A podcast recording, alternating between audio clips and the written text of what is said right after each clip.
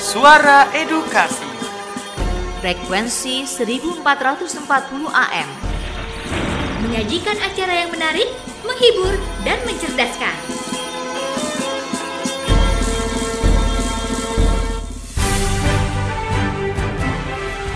Selaras peristiwa dan dinamika seputar dunia pendidikan menjadi topik menarik untuk kita diskusikan. Talk show Bintang Edu, bincang-bincang tentang edukasi.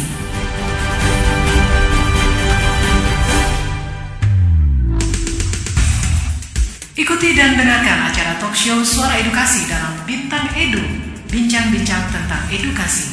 Nantikan terus di 1440 AM Suara Edukasi yang akrab dan mencerdaskan. Assalamualaikum warahmatullahi wabarakatuh. Apa kabar ya sahabat edukasi? Kembali Agung Ramadi di Bintang Edu Bincang-bincang tentang edukasi. Hadir mengangkat tema-tema Isu-isu terkait pendidikan, kebudayaan, dan program parenting yang ada di sekitar kita. Kali ini Bintang Edu kali ini akan membahas tentang hal yang sangat menarik Unik nih sahabat edukasi. Kita akan membahas tentang Cibi anugerah dan tantangannya. Apa itu Cibi? Kak Agus sendiri pun juga masih baru tahu nih Cibi. Eh, Cibi ternyata adalah sebuah singkatan dari cerdas istimewa, berbakat istimewa. Untuk itu, Bintang Edu kali ini akan mengupas sama-sama dengan kehadiran ditemani oleh dua teman. Ada Kak Ale. Assalamualaikum Kak Ale. Assalamualaikum teman-teman semuanya. Oke, ada juga Kak Vero. Assalamualaikum Kak Vero. Waalaikumsalam. Oke, kali ini kita akan membahas tentang betul ya tentang, tentang tema cibi ya. Betul. Oke, ini eh, namanya cukup menarik, cukup unik cibi. Saya jadi bayangannya adalah cabi, cibi.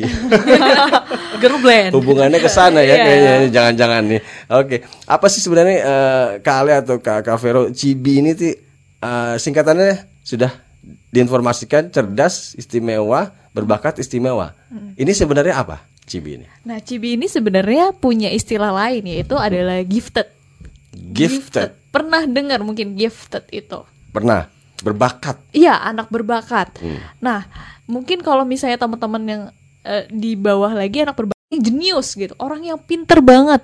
Jadi kalau teman-teman di di sekolah pasti punya temen yang emang pinter banget, jenius banget, atau bisa ranking satu mulu.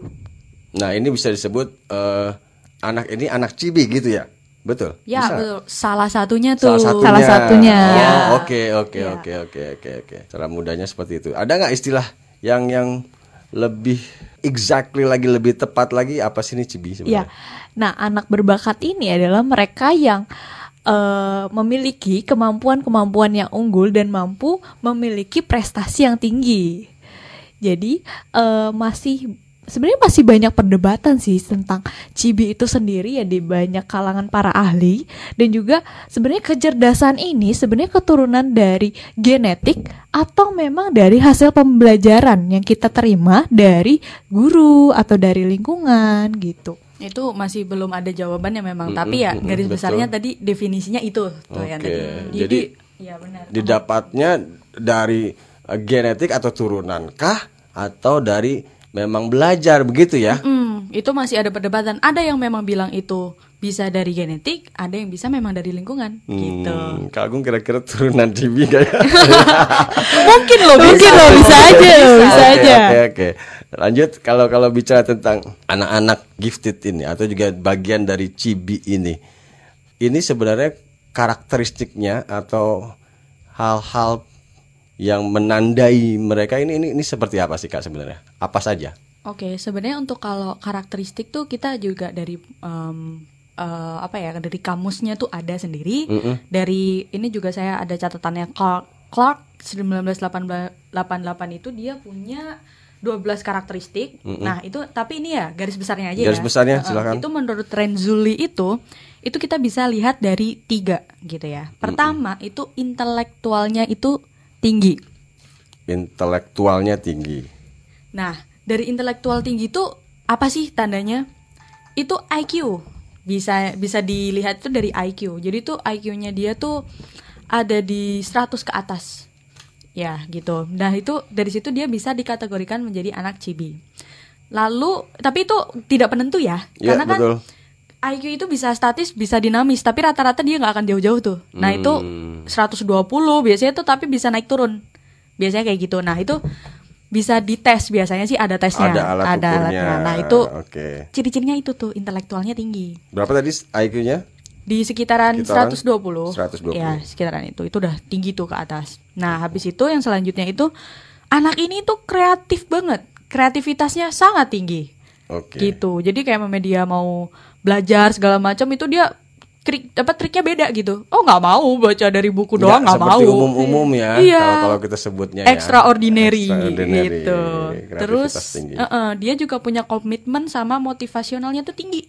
Jadi kalau dia udah pengen tahu itu, kejar. udah sukanya itu itu terus gitu ya. Betul, pemikirannya analitik. Mm-mm.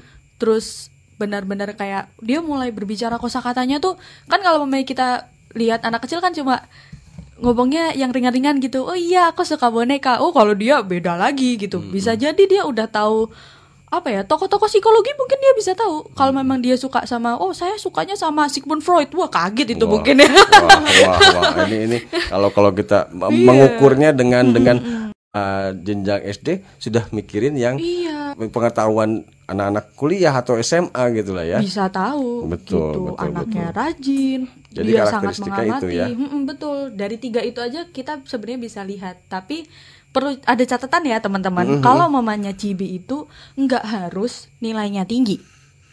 Cibi, Gitu, jadi- anak-anak cibi nilainya tidak harus tinggi. Atau atau maksudnya Em, tidak semua. Tidak semuanya. iya Oh, itu lebih tepat. lebih tidak tepat. semua anak yang jenius atau gifted ini tuh nilainya tinggi. Jadi umpamanya ada eh, kita punya teman. Terus habis itu dia nilainya 100 terus habis itu dia ranking satu terus nah itu belum tentu dia gifted Oke. gitu Dan Jadi, anak cibi pun juga eh, semacam itu. Artinya tidak tidak tidak punya kepastian nilai. Nah, Belum itu- tentu juga. Ya, belum tentu juga Oke. karena dia punya faktor lain kan. Oh. Nah, seperti itu dan gak harus matematika.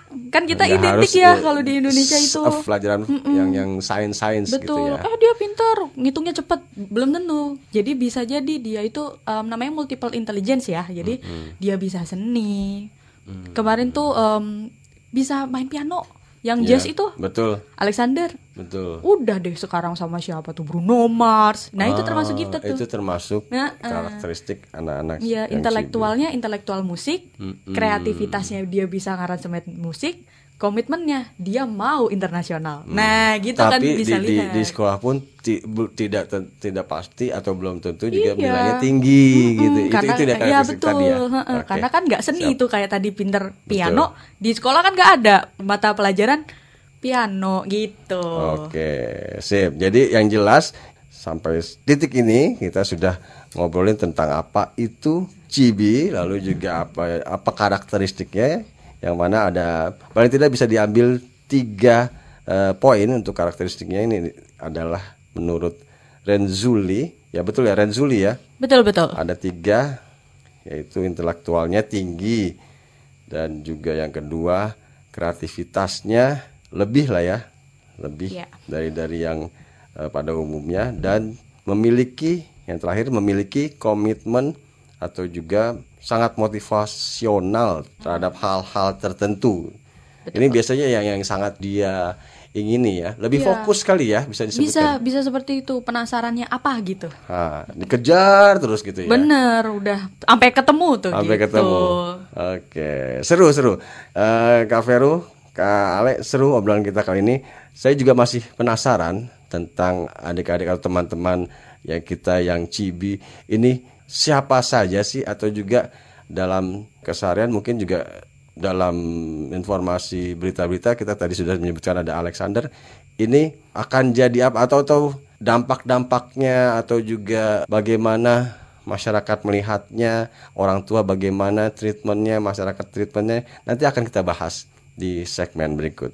Dan tentunya sahabat edukasi diundang untuk eh, memberikan pertanyaan atau juga informasi-informasi terkait tema kita kali ini tentang Cibi, anugerah dan tantangan di Bintang Edu kali ini di 0813 2526 1440. Lagu Ramadi, Kak Vero dan juga Kak Ali akan kembali setelah yang satu ini. Bintang Edu, bincang-bincang tentang edukasi. Suara Edukasi. Ikuti dan dengarkan acara talk show Suara Edukasi dalam Bintang Edu, bincang-bincang tentang edukasi. Nantikan terus di 1440 AM Suara Edukasi yang akrab dan mencerdaskan. Oke, 1440 AM Suara Edukasi Akrab dan Mencerdaskan. Bisa didengarkan di laman suaraedukasi.kemdikbud.go.id atau jika sahabat edukasi memiliki gawai atau juga smartphone ber-OS Android atau juga iOS, ini bisa mengunduh aplikasi televisi edukasi dan klik menu Suara Edukasi. Maka Suara Edukasi bisa dengarkan 24 jam non-stop. Oke, masih di Bintang Edu yang mana hari ini membahas tentang cibi, anugerah dan juga tantangan. Cibi ini tadi kita sudah ngobrol tentang eh, apa namanya definisinya, lalu juga karakteristiknya dan sebagai informasi ulangan cibi ini adalah singkatan dari cerdas istimewa, berbakat istimewa dan masih bersama tamu-tamu yang istimewa yang akan ngobrol ada Kak Vero dan juga. Kak, Kak Ale. Nah, eh Kak Ale, Kak Vero, kita akan lanjut ngobrolin tentang Cibi di mana sebelumnya kita ngobrol kalau anak yang berbakat atau gifted ternyata belum tentu nilainya bagus di sekolahan Betul, atau juga sebaliknya anak-anak yang nilainya bagus eh, belum tentu juga ya nilainya bagus di sekolahan belum tentu dia masuk kategori gifted. Nah, Iya. ini gimana sih sebenarnya sih kalau kita mau menarik siapa saja sih yang bisa diidentifikasi sebagai anak-anak yang cibi-cibi ini? Iya, iya. Cabi, cibi ya. Cibi-cibi. ya. Silakan. Iya, untuk cara mengidentifikasinya untuk pertama-tama kita harus melakukan screening yaitu Mhm. melakukan tes tes uh, IQ itu dari Stanford Binet dan juga bisa dilakukan juga da- dari Whistler juga. Bisa bisa. Nah, eh, dan yang kedua harus dilakukan dengan adanya observasi dari psikologi. Hmm. Seorang psikolog, seorang profesional itu membutuhkan waktu yang sangat tidak sebentar sih untuk untuk observasi untuk mengidentifikasi apakah anak ini eh, memang cibi atau bukan gitu. Oke. Karena ada beberapa banyak eh, alat tes yang bisa digunakan dan juga harus ada observasinya gitu. Hmm, hmm, hmm, hmm, hmm. Jadi untuk yang tes-tes itu juga kan tadi disebutnya ada dua ya, tapi kita juga pasti ada beberapa tes yang lain seperti tes bakat mungkin ya, karena Iya. kan nggak semua harus terjelas inte- intelijensi. Maksudnya tes bakat biasanya tuh kenalnya aptitude gitu kalau yang mau daftar PNS tahu tuh. Jadi dia tuh sebenarnya bakatnya ke mana sih gitu. Jadi kan yang tadi saya eh, singgung ya itu Iya. dia tuh pinternya bisa di mana-mana gitu, bisa ke arah mana. Nah mulai tuh kita cari tahu pinternya dia itu di bidang apa. Nah Hmm. gitu. Iya. Jadi IQ-nya diukur ternyata memang sesuai sebagai anak gifted. Selanjutnya adalah bakatnya di mana sih gitu. Untuk yang studi kasus itu kita bisa gak hanya psikolog ya biasanya tuh malah yang mergokin duluan tuh kalau nggak guru orang tua biasanya tuh. Yang menemukan bahwa Heeh. ini nih, ini nih Iya. anak-anak eh, jenius nih, Mm-mm, gitu ya. Orang itu tua dan guru ya. betul, Dari cara ngomongnya tuh udah beda. Yang tadi saya bilang, bisa jadi dia malah taunya tokoh-tokoh ternama. Oh, saya sukanya Abraham Lincoln. Mm-mm. Bukunya yang bahasa Inggris tea lah pokoknya mah gitu kan. Eh. Ini anak yang ngomong apa? Kadang udah mulai kelihatannya tuh yang kayak gitu tuh. Ketertarikannya, kreativitasnya tuh biasanya yang mergokin guru sama orang tua juga bisa. Mergokin yang Mergokinnya menemukan. tuh, mergokinnya itu tuh. Ini ini case-case spesial berarti ya Iya, karena betul, istilahnya case istilahnya mergokin. Oke. Anugerahnya itu. Anugerahnya itu. Saya jadi tertarik ini eh, Kak Vero Kak Ale. Jadi tertarik eh, kalau kita melihat anak-anak Cibi ini lebih awal eh, impresinya adalah ini sebuah sebuah anugerah lah ya, sebuah sebuah hal yang juga bahkan bisa dibilang membanggakan gitu ya, anugerah. Ini saya juga jadi curiga, jangan-jangan ada juga hal lain yang juga yang negatif atau juga bagaimana kalau nanti ke kepuasan keingintahuannya tidak bisa kita puaskan gitu kan? Artinya kita sendiri yang kewalahan. Tapi ada sisi lain orang tua yang juga sangat menginginkan anaknya ih pengen deh kayak si A yang pintar jenius itu nah pertanyaan saya adalah anak-anak yang bisa dikategorikan tidak cibi ini bisa nggak sih dibikin cibi? Nah kadang-kadang kan jadi orang tua kan jadi pengen gitu loh. Nah ini ini ini eh, kembali lagi ke, eh, ke obrolan kita tentang karakteristik ya jadinya ya. Jadi eh, siapa saja yang bisa disebutkan identi eh, yang diidentifikasi sebagai anak-anak cibi dan pengembangan pertanyaannya tadi ke arah bisa nggak sih dibikin anak jadi cibi? cibi bisa nggak sih dibuat gitu loh? Atau apa apa emang emang muncul muncul eh, sebagai gifted gitu loh ya sebagai sebagai anak yang berbakat gimana kira-kira Ya untuk gifted ini memang mirip kayak anak berkebutuhan khusus ya. Mm-mm. Jadi menurut saya oh nggak bisa gitu Oh, karena oke. dia masuknya tadi yang intelektual dasarnya dulu. Hmm. Dia IQ-nya itu tinggi yang tadi kita punya standar itu. Kalau dia memenuhi itu baru selanjutnya kita lihat yang lain Betul. gitu. Itu adalah Oke. syarat gitu kan. Jadi bisa jadi bukan kejibi ya, tapi lebih ke kayak anak kan rajin apa enggak jatuhnya Ya. itu. Iya, jadi kalau mau jadi- bikin boleh, tapi Boleh. jangan dipaksa ya gitu. jadi bisa disebutkan in- eh, kalau anak-anak yang dibikin dalam tanda kutip Iya. ini ini bukan bukan kita bukan ngomongin anak-anak cibi gitu iya, ya uh, oke sip. bisa boleh, boleh banget. Boleh banget ya, baik dibuat kan, ya. ya. Nah, tapi dari situ ada lagi nih yang unik. Kadang banyak, mah mungkin banyak sih kalau di Indonesia ya, Mhm. karena em, dia itu pintar, yang itu Mhm. tadi genius, dia masuk cibi atau gifted, tapi dia under achievement. Nah, Apa itu? itu dia yang yang saya katakan tadi eh, Nah. di balik kita bangga, senang. Betul.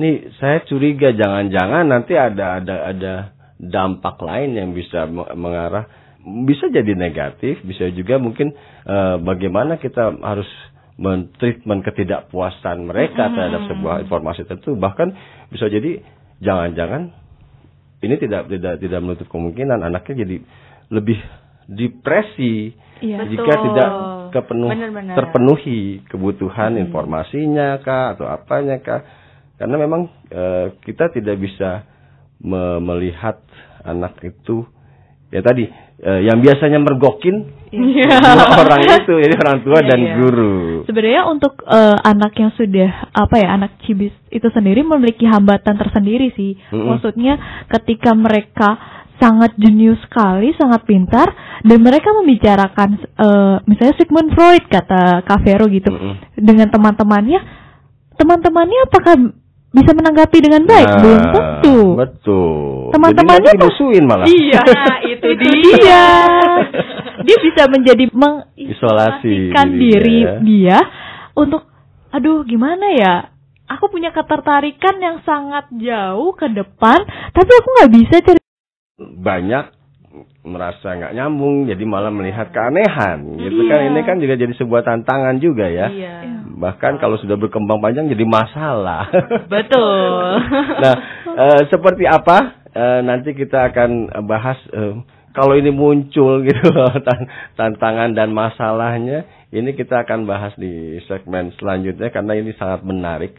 Banyak eh, hal yang juga terjadi sebenarnya sudah sudah mulai sudah ini fenomena seperti ini sudah sudah sering kelihatan ya sekarang ya Iya, dibanding iya, du- iya. dulu ya. Kadang-kadang kita lebih lebih berpikir eh, kasus-kasus anak-anak cibi ini one in million. Ternyata sekarang sudah mulai betul. eh, banyak terlihat karena mungkin perkembangan informasi juga sudah makin mudah. Betul. jadi akhirnya eh, bisa lebih terdeteksi dan bagaimana mentreatmentnya akan kita bahas eh, selanjutnya di segmen berikut jadi jangan ke mana-mana suara edukasi akan kembali setelah yang satu ini Bintang Edu, bincang-bincang tentang edukasi.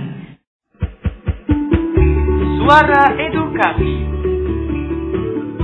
Suara edukasi.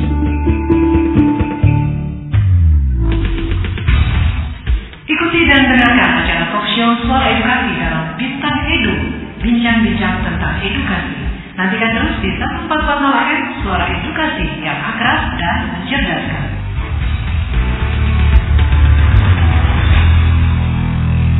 Suara edukasi akrab dan mencerdaskan. Oke, sahabat edukasi, masih bintang edu, bincang-bincang tentang edukasi yang hari ini membahas tentang cibi, anugerah dan tantangan. Masih bersama Kak Ale dan juga Kak Vero. Masih semangat kita ya? Oh, masih dong. Masih, masih, masih. Anak yang berbakat. Ini tadi kita sudah ngobrolin tentang karakteristiknya yang cukup panjang dan juga kalau kita rumuskan atau kita kita singkat kita berketat ada tiga tadi intelektualnya tinggi lalu ada juga kreativitasnya yang juga dalam tanda kutip berbeda dengan dengan eh, teman-teman yang lain lalu juga sangat komitmen motivasional bahkan eh, lebih fokus kali ya lebih ke arah itu Iya, iya. itu aja kadang-kadang eh, kita juga agak bingung nih me, me, mem- mentreatment atau juga me- menginteraksi anak-anak yang terkategorikan anak-anak cibi ini. Nah, tentunya akan akan berkembang jadi sebuah tantangan bahkan kekhawatirannya adalah menjadi sebuah masalah yang bisa terjadi terhadap anak-anak berbakat istimewa ini. Nah, eh, selanjutnya seperti apa sih yang bisa terjadi nih Kak Ale, Kak Vero? Oke, salah satunya nih yang menurut saya menarik banget sih karena ini nih bisa ke mana-mana nih rananya kan. Em, bukan ke mana-mana maksudnya orang tua sekolah sama anaknya tuh bermasalah nih adalah Mm-mm. underachievement. Mm-mm. Under- Tiga komponen itulah ya. Mm-mm, ini ini ini menurut saya eh, menarik banget ini. Ini anak cibi tuh biasanya rentan terhadap underachievement. Nah, apa itu underachievement? Mm-mm. Underachievement itu maksudnya nilainya rendah, berprestasi rendah. Padahal tadi kita bilang kan, oh itu anak jenius segala Itu macam. anaknya jenius. Iya kan? Tapi kenapa prestasinya rendah? Kok dalam prakteknya mm, betul. apa angkanya kecil? Iya, gitu ya. angkanya kecil atau memang dia memang tidak melihat, memperlihatkan bahwa dia bisa gitu. Mhm. Itu sering Terjadi. terjadi. di sekolahan. Bahkan eh, mungkin bisa dipikir dia kayak hiperaktif. Kok ini anak kayak apa hiperaktif ya ADHD ya? Padahal Mhm. bisa jadi dia malah anak gifted gitu. Jadi Mhm. em, Betul. ini bisa jadi karena dia merasa em, di pressure sama orang tuanya. Jadi dia merasa kayak kamu harus dapat nilai bagus. Jadi dia em, yang dilihat bukanlah dirinya dia sebagai dirinya, tapi malah dilihat nilainya. Oh, orang Nah, tua melihat si uh-uh. anaknya bukan sebagai potensinya sebagai anak Betul. cibi, Mm-mm. tapi melihat eh, tekanan menekannya Mm-mm. dengan sebuah eh, poin nilai. Iya. Kamu harus punya nilai seperti ini. iya, gitu. memaksakan. Jadi kayak kok bukannya aku yang didukung? Wah, ini maunya nilainya bagus nih. Udahlah, aku bikin masalah aja. Bisa kan Oke. seperti itu. Terus kalau enggak underachievement itu bisa jadi karena dia merasa kayak itu tuh membosankan. Ya. Nah, umpamanya Betul. anak ini apalagi sekarang itu tadi ya, kita jadi kayak bahasa gadget lagi nih. Jadi Mm-mm. karena informasi udah di mana-mana, dia merasa udah bosen di sekolah, suruh baca buku, materinya Mm-mm. dia udah tahu lagi. Mm-mm. Nah, dari situ akhirnya udahlah mendingan tidur di kelas, gangguin temennya, gu- gangguin gurunya. Nah, akhirnya dia dicapnya jadi anak bermasalah. Hmm, Padahal oke. sebenarnya bisa kan. Nah, under achievement tuh. Akhirnya merasa kayak ya udah akhirnya prestasinya dia rendah, udah dicap jelek, nilainya tidak bagus, ah dia potensinya tidak berkembang. Itu salah satunya adalah under achievement. Oke, ada ada pressure juga ya dari sekolah, dari dari dari guru, eh, maaf, maaf dari sekolah, dari dari orang tua yang membuat si anak cibi ini akhirnya jadi eh, yang harusnya masuk kategori eh, cibi, tapi jadi malah jadi masuk kategori lain nih ya Iya, berarti ya anak yang jadi- pemalas, jadi nggak kepergok yang- itu tadi, eh, iya. anak yang pi- anak yang kurang pintar itu ya, jadi apa pindah posisi nih. Oke, sip. Eh, Selanjutnya apa lagi nih, Kak Ale? Eh, ada juga eh, mungkin ada anak yang rajin banget ya, Mhm. maksudnya rajin dan juga eh, punya rasa ingin tahu yang tinggi, tapi Mhm. fokus saja sama misalnya bahas tentang NASA gitu, Mm-mm. NASA saja, tapi dia tidak mau belajar hal yang lain, Itu fokus. fokus. Jadi atau enggak ada dia pengennya, aku pengennya belajar matematika, aku nggak mau belajar bahasa. Hmm, hmm. Jadi artinya dia cuma mau fokusnya itu aja. Gitu kan. Dan untuk dan terlalu memaksakan gitu. Harus. Dan juga kekeh sama pendapatnya. Hmm. Karena nggak mau disalahin. Hmm, hmm. Karena anaknya tuh ngerasa aku ini pinter kok, aku ini kritis, aku ini skeptis gitu. Hmm. Dan melihat orang lain kamu ini nggak bisa melihat orang lain kayaknya kamu di bawah aku Karena deh." berbeda dengan Karena dengan beda. apa apa dengan apa namanya konsep eh, jawaban yang dia miliki Iya. ya. Karena berbeda pendapat, jadi akhirnya dia tetap mempertahankan pendapatnya Hmm. sendiri gitu. Ini bisa disebutkan juga berarti anak-anak seperti ini punya punya percaya diri yang tinggi ya. Wah, bisa. Punya percaya tinggi- diri yang tinggi, punya kekuatan terhadap apa eh, anggapan-anggapan yang sudah dia dapati lebih tinggi gitu ya dibanding banding hal-hal yang dibanding hal-hal apa anak-anak yang lain. Efeknya sosial itu tadi ya kak ya, jadi teman-temannya jauhin gitu. Teman-temannya jauhin, nggak? Ini tantangannya masalahnya ya, jadi ya. Ternyata apa yang kita kita em, eh, selama ini maknai, wah anaknya pinter ya atau gifted ya enak ya, eh, apa, bisa bisa bisa nilainya pasti lebih tinggi. Ternyata Belum mm, tentu. belum tentu juga ya, bisa Iya. terjadi hal yang lain malah ya, malah bisa nilainya jadi anak yang menyebalkan untuk orang lain. Kata temennya gitu. kata teman-temannya. Karena bisa jadi, eh, nah ini kan ngocehnya itu itu aja membosankan malah ya. Sedangkan dia sendiri si anak gifted ini juga malah melihat hal-hal lain juga membosankan. Nah ini jadi jadi sebuah apa namanya pertentangan eh, kondisi antara anak-anak cibi dengan dengan lingkungan masyarakat kah atau sekolah kah atau juga orang tua yang juga punya peran aktif di sana. Hmm, betul. Nah, Kak Ale, Kak juga Vero, tentunya hal-hal ini kan juga sudah mulai tadi kita sama-sama sebutkan sudah mulai populer, sudah mulai banyak apa namanya terjadi terungkap di masyarakat. Kalau sejauh ini dari pantauan dari Kak Ale dan Kak, Kak sudah sejauh mana Kak Ale dan Kak Vero melihat eh, pihak-pihak eh, sekolah atau juga orang tua me, me, men-treatment, me- me- me- melakukan pendekatan terhadap anak-anak cibi ini? Kalau menurut saya pribadi sih kalau untuk sekolah ya, Mm-mm. itu kurikulum sudah mulai dikembangkan memang ya, tapi dari situ yang menjadi permasalahan adalah yang tadi itu gifted itu nggak hanya cuma matematika Mm-mm. gitu kan. Jadi anak ini tuh bisa bahkan kita tuh nggak tahu nih anak lagi ngomongin apa. Kayak bisa jadi dia suka tentang mineral. Iya. Bahasanya beda kan kita nggak ngerti tuh mineral itu apa. Nah itu dia jadi kayak mungkin hanya untuk sebagian besar itu e, memfasilitasi ya nggak sampai 20% kalau menurut saya. Jadi tetap harus ada sinergi dengan orang tua dan anaknya juga. Jadi kalau mamanya hanya untuk si sekolahnya itu menurut saya masih kurang banget. Hmm. Iya kan untuk karena Supporting. pikir betul karena dia tetap harus mengikuti kurikulum Betul. Padahal anak itu udah taunya kurikulumnya mungkin seperti anak kuliah kuliahan ya gitu kan. Jadi dari situ mungkin Lompat ya. iya betul lompatnya jauh banget bukan Lompatnya. aksel. Sebenarnya kan ada itu kan Iya, akselerasi. oke. Iya, saya juga ter- terpikir Heeh. itu apa artinya ada ada sekolah-sekolah yang memberlakukan akselerasi Mm-mm. percepatan ya Iya. untuk anak-anak seperti ini untuk Tapi- kelas-kelas Iya. ya. Tapi kan inti dari materinya itu-itu aja kan, Mm-mm. hanya dipercepat saja. Jadi menurut Betul. saya itu kurang sebenarnya. Dan juga mungkin Heeh. ada ada anggapan yang nggak mungkin lah eh, melelahkan ngurusin satu anak doang. Iya, betul. Hanya ngurusin satu anak cibi itu sedangkan sekolah apa siswanya banyak yang lain yang bisa ditanda kutipkan Iya. umum gitu ya. Belum nanti ngomongin ABK gitu Betul. kan. Jadi tantangan orang tua juga Tantangan. itu. Kenali anaknya dibawa ke psikolog mungkin. Mhm. Jadi attitude-nya jelas. Dari situ makanya difasilitasi. Itu permasalahan di orang tua di situ tuh. Hmm. Jadi dia memang harus bantu mendeteksi dan mendukung yang tadi saya bilang, tapi Masuk. tidak mempressure. Hmm. Tidak men kamu harus nilai 100 ya kan kamu jenius IQ-nya 130 lalalala waduh kalau kayak gitu stres anaknya Akhirnya saya jadi berpikir tadi di awal saya berpikir eh, bisa nggak ya anak kita yang umum atau juga putra putri kita yang yang umum umum biasa biasa saja dijadikan cibi.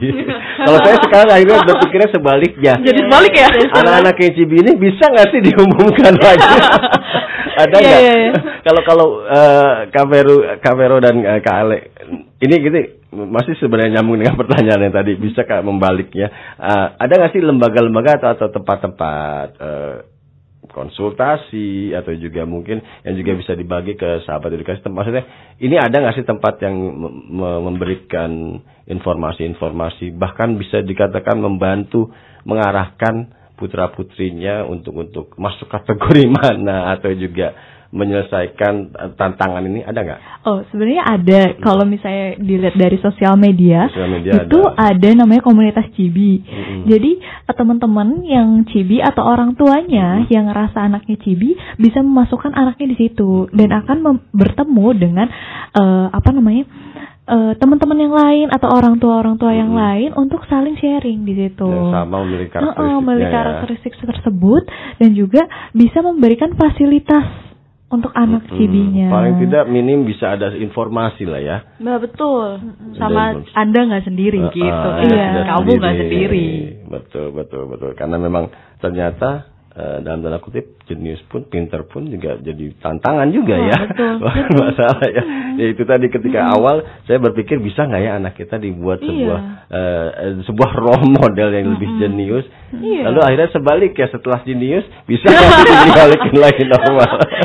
Oke, seru, seru sahabat edukasi kita sudah eh, sudah sudah di segmen ini sangat-sangat menarik kita membahas tentang cibi eh, cerdas istimewa berbakat istimewa nah tentang anugerah dan tantangannya di bintang edu eh, kali ini. Dan masih ditunggu sahabat edukasi atensi atau juga eh, ingin bergabung silakan WhatsApp di 0813 2526 1440 Kak Ale akan kembali setelah yang satu ini. Bintang Edu, bincang-bincang tentang edukasi. Ikuti dan dengarkan acara talk show Suara Edukasi dalam Bintang Edu, bincang-bincang tentang edukasi. Nantikan terus di 1440 AM Suara Edukasi yang akrab dan mencerdaskan. Dari Jalan RM Marta Dinata Ciputat 1440 AM Suara Edukasi Akrab dan Mencerdaskan Masih di Bintang Edu Bincang-bincang tentang edukasi Agung Ramadi masih mengawal Ditemani teman-teman dari praktisi pendidikan psikologi Ada Kak Alevia Rahma Deswanda. Deswanda betul ya Iya, Dan Deswanda. juga ada eh, Kak Verona Laksmita. Laksmita Kusuma. Iya. Betul ya. Oke, Kak Ale dan Kak Vero. Oke, kita masih membahas tentang Cibi, anugerah dan juga tantangan. Cibi, cerdas istimewa, berbakat istimewa. Buat sahabat edukasi yang baru dengar, singkatan Cibi itu dia tadi. Cibi, cerdas istimewa, berbakat istimewa. Oke, tadi kita sudah membahas tentang beberapa di segmen-segmen sebelumnya kita membahas tentang karakteristiknya bisa dilihat anak-anak Cibi ini adalah intelektualnya tinggi, rasanya juga berbeda, lalu juga sangat komitmen dan motivasional. Dan juga di segmen sebelumnya juga kita bahas tentang tantangan, bahkan bisa jadi permasalahan untuk anak-anak Cibi seperti ini. Nah di segmen ini kita akan bahas tentang hmm, bagaimana sih solusinya atau juga ada nggak tips-tips dan juga mungkin lebih pasnya ada nggak sih wadah-wadah yang bisa me- me- menampung apa namanya gift gifted mereka atau atau ya apa namanya kelebihan mereka. Ini bisa dikatakan kelebihan berarti ya Kak Iya, Ale ya iya, Kak Vero ya. kelebihan. Kelebihan dalam arti sebenarnya.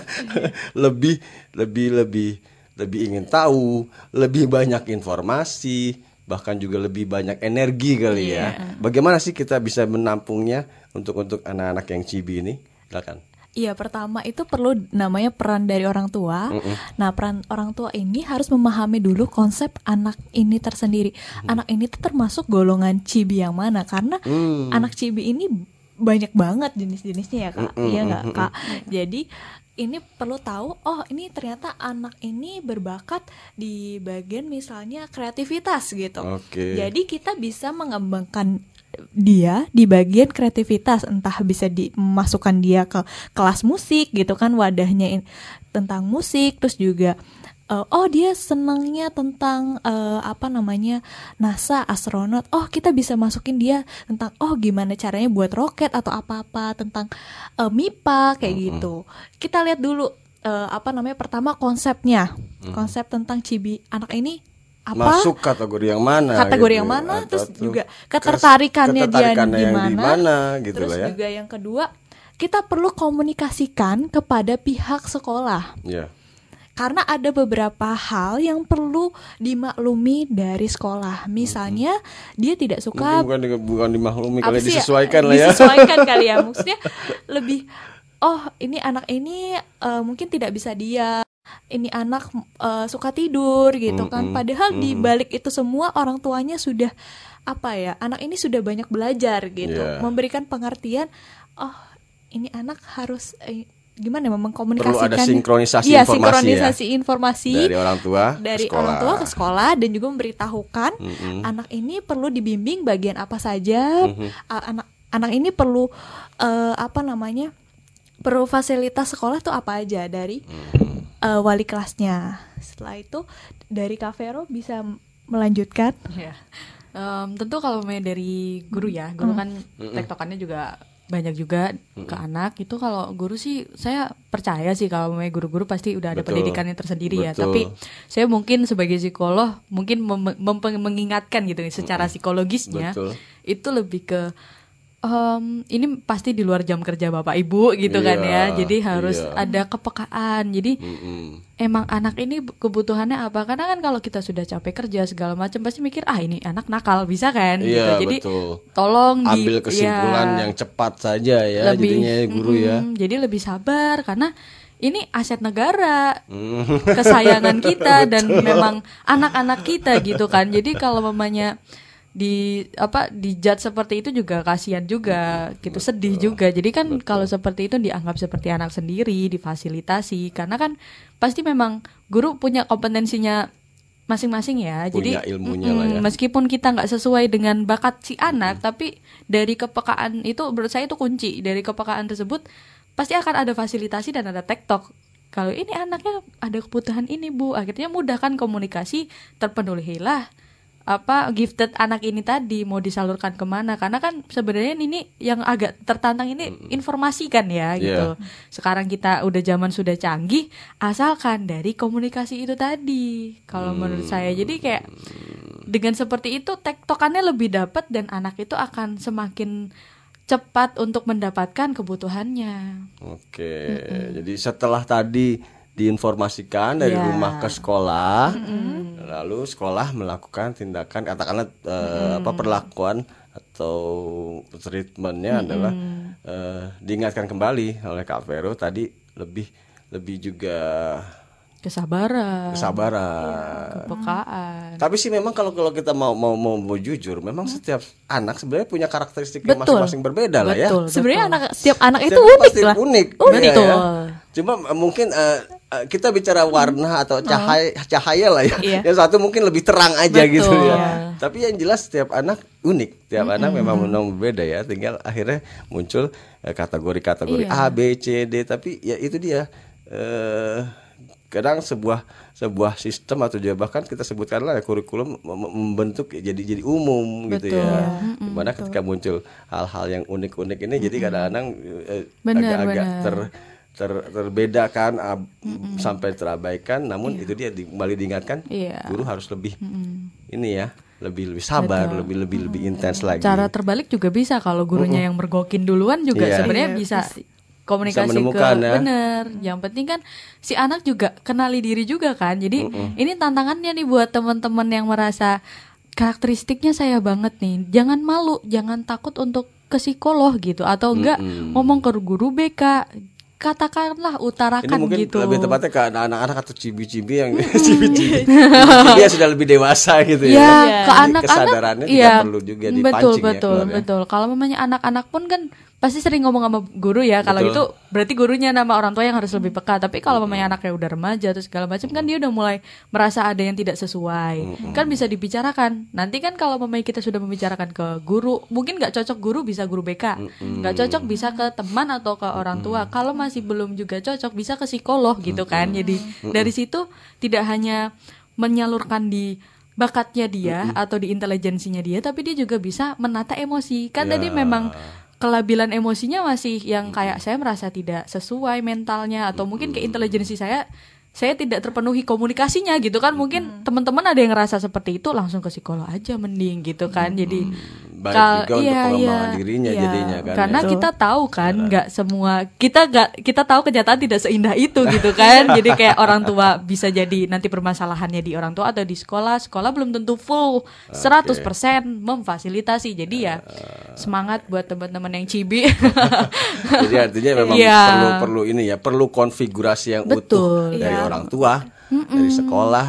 bahkan anaknya Anaknya, juga juga juga. perlu juga di- dilatih untuk untuk apa namanya menemui potensi dirinya ya. Betul, betul. Karena kalau ya mungkin kalau kalau yang masih masih usia SD itu masih agak sulit lah ya, tapi kalau udah mulai berkembang Betul, SMP. betul. Kadang kalau bisa bisa melihat beberapa kasus ini anak-anak cibi ini juga mungkin nggak sih atau saya sih melihat pernah juga terjadi ini eh, dikategorikannya ternyata baru terdeteksi setelah dewasa gitu kan ya atau juga bisa bisa bisa bisa dirasakan oh ternyata eh, selama ini kenapa saya mungkin eh, sangat eh, apa namanya berbeda ternyata saya masuk kategori cibi. Ini kan bisa jadi bisa jadi te- ketika kita mulai remaja dewasa baru baru terdeteksi gitu iya loh. karena permasalahannya munculnya di situ kan. Betul, Iya. masalahnya munculnya di situ. Nah, kalau kita bicara tentang apa namanya eh tadi tentang eh, peran-peran yang s- harus butuh konfigurasi utuh. Kalau untuk pihak guru atau juga sekolah, guru lah kita bicara. Perlu nggak sih sekolah-sekolah atau namanya eh, ada nggak sih eh, klasifikasi guru jadi harus misalnya punya pendidikan ini kah, punya pendidikan itu kah untuk menangani anak-anak berkebutuhan khusus seperti ini atau atau eh, paling tidak perlu belajar apa nih kalau guru-guru yang kayak gini nih? Ada nggak sih contohnya kayak gitu? Dikit aja. Ada. Ada nggak sih?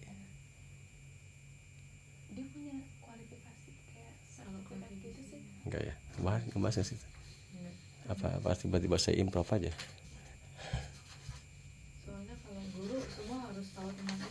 metodologi pe- eh, pendidikan aja ya.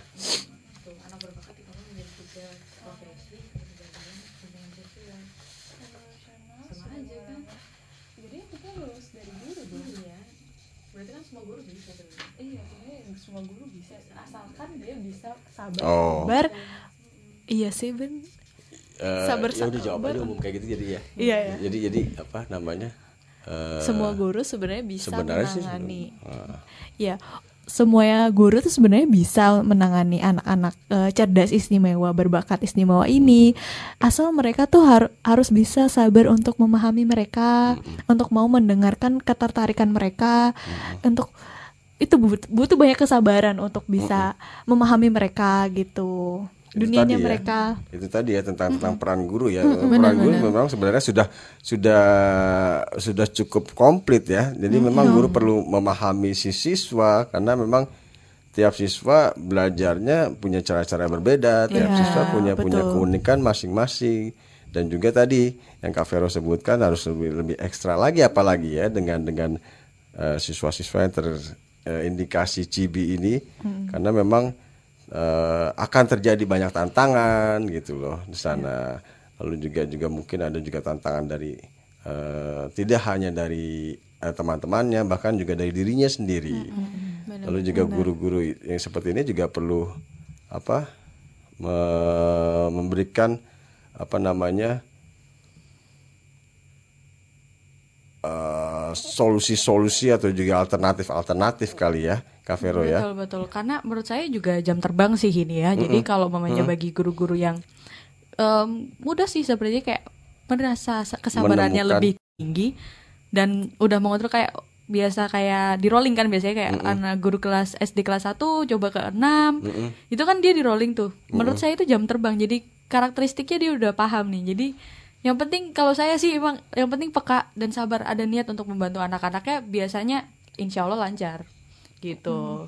Kelas- klasifikasi segala macam itu sebuah guru insya Allah udah ada gitu. Tambahannya plusnya itu. Oke, sip kalau begitu. Lebih mereka sebentar, bentar, bentar mereka membawa.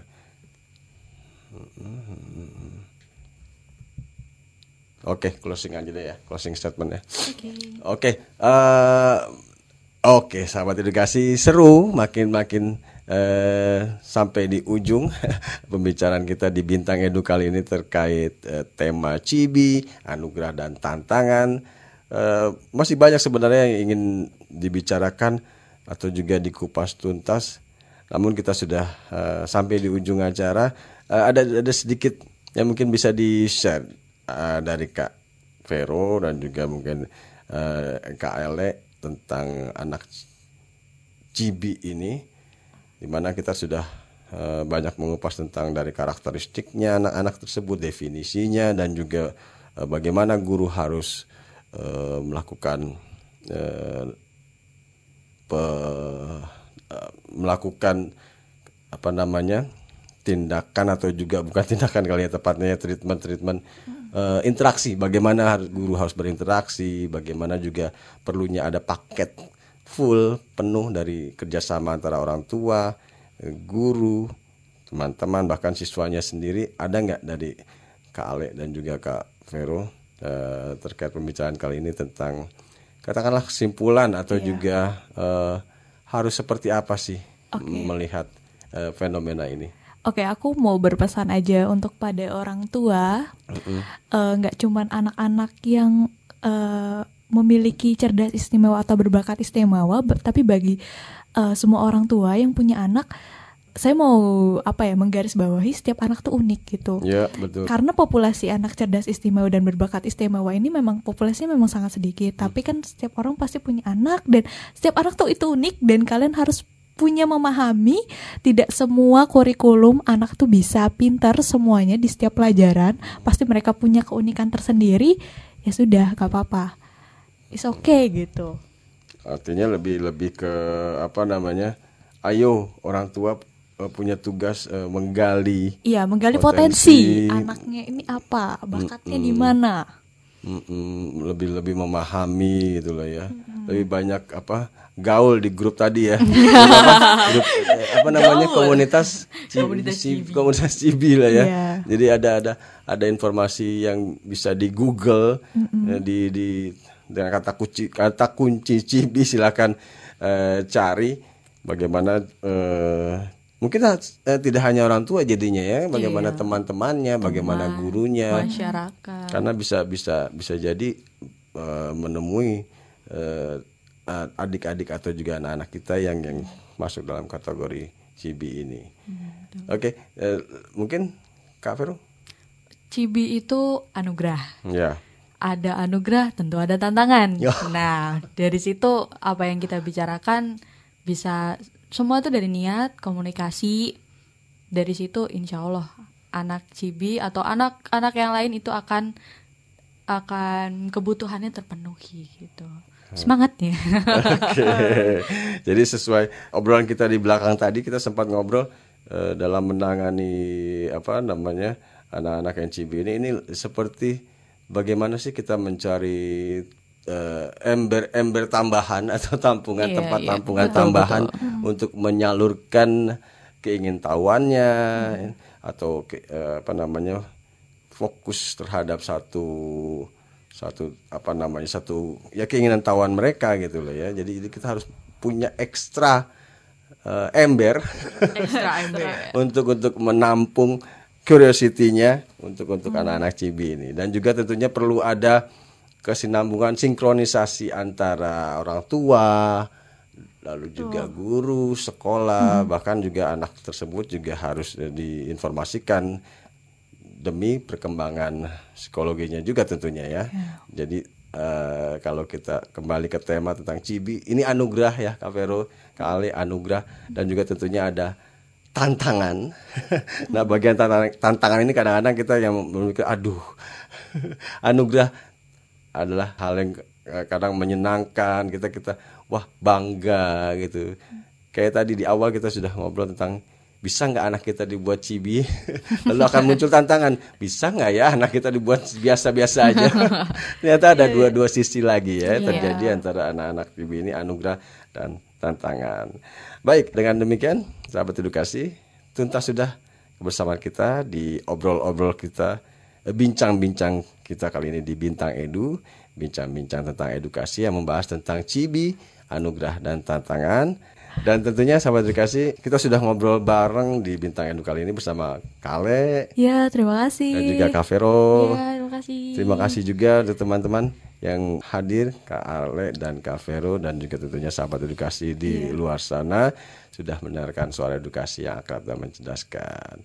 Dan nantikan terus Bintang Edu edisi-edisi selanjutnya dengan tentunya topik-topik tema-tema lain yang menarik untuk tetap disimak, menarik untuk tetap didengarkan di suara edukasi akrab dan mencerdaskan. Uh, Guru Ramadi, Kale dan Vero pamit. Wassalamualaikum warahmatullahi wabarakatuh. Bintang Edu, bincang-bincang tentang edukasi. Selaras peristiwa dan dinamika seputar dunia pendidikan menjadi topik menarik untuk kita diskusikan. Talk show Bintang Edu, bincang-bincang tentang edukasi.